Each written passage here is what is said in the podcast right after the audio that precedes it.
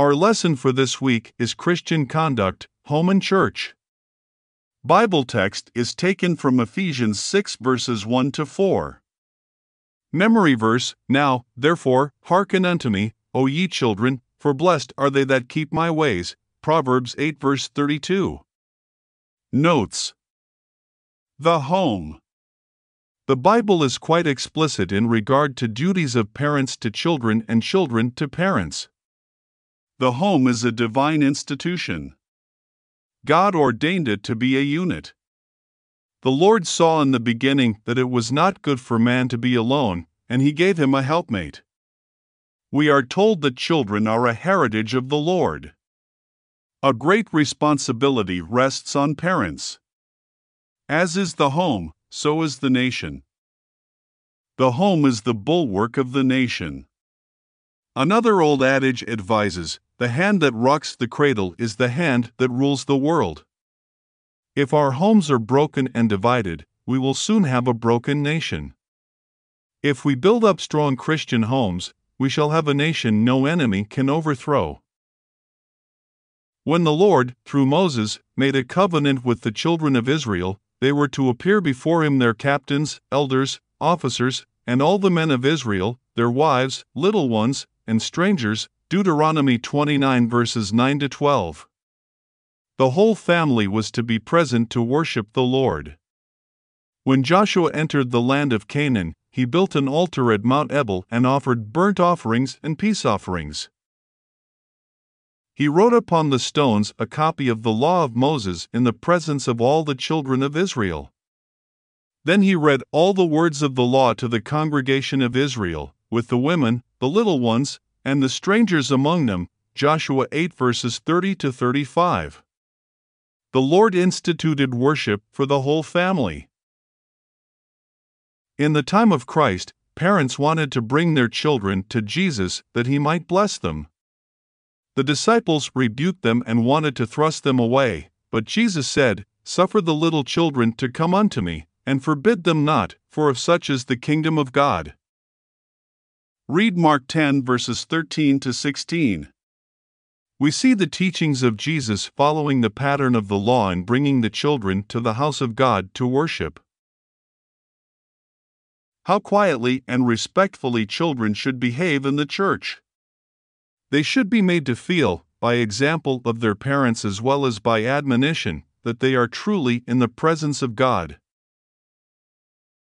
Family Religion Another institution that is blessed of the Lord is family worship. In the old fashioned Christian homes, the parents gathered the family once and sometimes twice a day and read the Word and then offered prayer. What a blessing to be brought up in a home like that! We cannot believe that many infidels spring from homes where the love of God dwells and parents are faithful to teach their children of the Word of God. Under the law, all the household was to hear and obey God's words Hear, O Israel, the Lord our God is one Lord, and thou shalt love the Lord thy God with all thine heart, and with all thy soul, and with all thy might. And these words, which I command thee this day, shall be in thine heart, and thou shalt teach them diligently unto thy children, and shalt talk of them when thou sittest in thine house, and when thou walkest by the way, and when thou liest down, and when thou risest up, Deuteronomy 6 verses 4 to 7. It is the parents' duty continually to teach their children the Word of God at home. Many leave that for the Sunday school teacher or the preacher on Sunday. The Lord said of Abraham, For I know him, that he will command his children and his household after him, and they shall keep the way of the Lord, to do justice and judgment. Genesis 18 verse 19. We can see here the confidence the Lord had in Abraham. Does he have that confidence in us today? One of the evils of this generation is that children rule their parents and not parents the children. What a chain of criminals we have as a result of such actions. We know the judgment that fell on Eli, the priest, when his sons made themselves vile and he restrained them not. If the Lord has entrusted children to one's care, they deserve a normal amount of time and attention. They have an immortal soul and should not be allowed to grow up as waifs on the street with no instruction in the Word of God. Duties of parents to children. Fathers, provoke not your children to wrath. That children are to be corrected and chastened and clearly taught in the Bible. The inbred sin that children are born with will lead them into many sinful and bad habits unless dutifully watched over and restrained by parents. It takes much wisdom and the love of God to guide children aright. Some parents nag at their children and slap them around, which is almost worse than no punishment at all.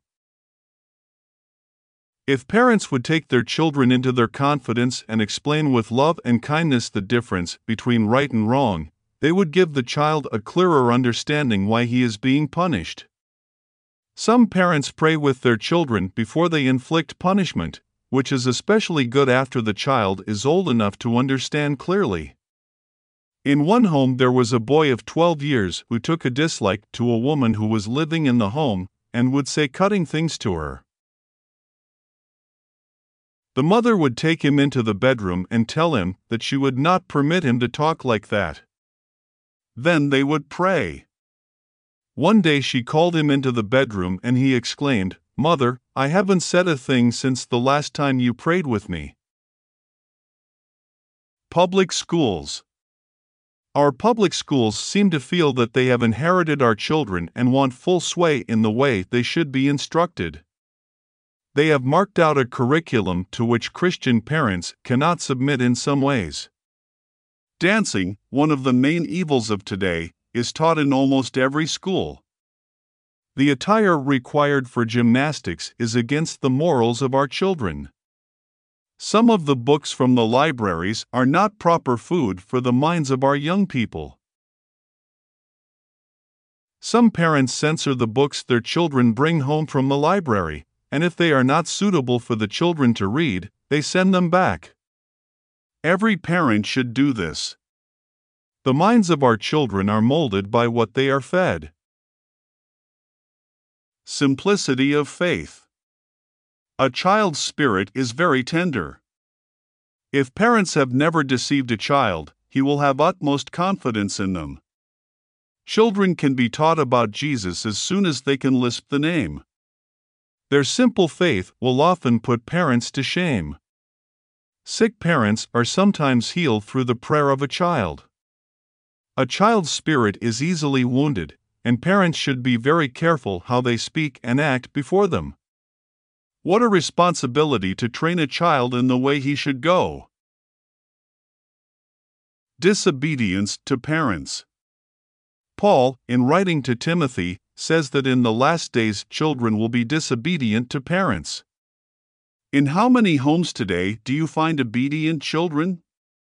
A few years ago, the devil planned one of the most clever tricks to ruin our children that has ever been thought of. He slipped into the minds of our educators the theory that children should be given their freedom to act, think, and do as they please, that they should not be restrained, but should grow up to be their natural selves. The nation is reaping the result of such sowing. Never was lawlessness so rampant. Many of our criminals today are teenagers. We cannot disregard the Word of God and expect model children. The Bible says, Foolishness is bound in the heart of a child, but the rod of correction shall drive it far from him. Proverbs 22, verse 15. The instruction in our lesson is Children, obey your parents in the Lord, for this is right. What a pleasure to go into a home where children are taught to obey. Honor thy father and mother, which is the first commandment with promise. That promise is, that it may be well with thee, and thou mayest live long on the earth. We wonder how many parents have sat down and reasoned with their children and told them about this commandment and the wonderful promise of the Lord. It is easier for children to obey the Lord if they are taught obedience to parents at home. There are some outstanding instances in the Bible of children whose lives were exemplary Isaac, Joseph, Samuel, Timothy, and others. Children as examples. Children are exhorted to remember their Creator in the days of their youth. Even a child is known by his doings, whether his work be pure, and whether it be right. Proverbs 20 verse 11. Children have their part in the gospel, and we have some striking examples of some whom the Lord used to tell about God and bring joy and happiness to others. We think of that little captive maid who told that great general in the Syrian army how he could find healing in the land of Israel. He came and found not only healing for his body, but salvation for his soul. Then there was the little boy Samuel who was consecrated by his mother to give all his time to service in the house of God. He waited on the priest in the temple and grew up to be a true prophet of God, a mighty prevailer in prayer, and a soul winner. There is also the boy who gave his lunch to Jesus, that he might feed the multitude. These things should encourage children to obey their parents and to obey the Lord. Think of children in that throng who strewed branches of palm trees in the way when Jesus rode triumphantly into Jerusalem. Hear their childish voices crying out, Hosanna to the Son of David, of blessed is he that cometh in the name of the Lord. Matthew 21 verse 9. Today we are expecting Jesus to come again. How happy will be those children who, because of purity of life, will hear the trumpet sound, and will cry, Hosanna to the Son of David, blessed is he that cometh.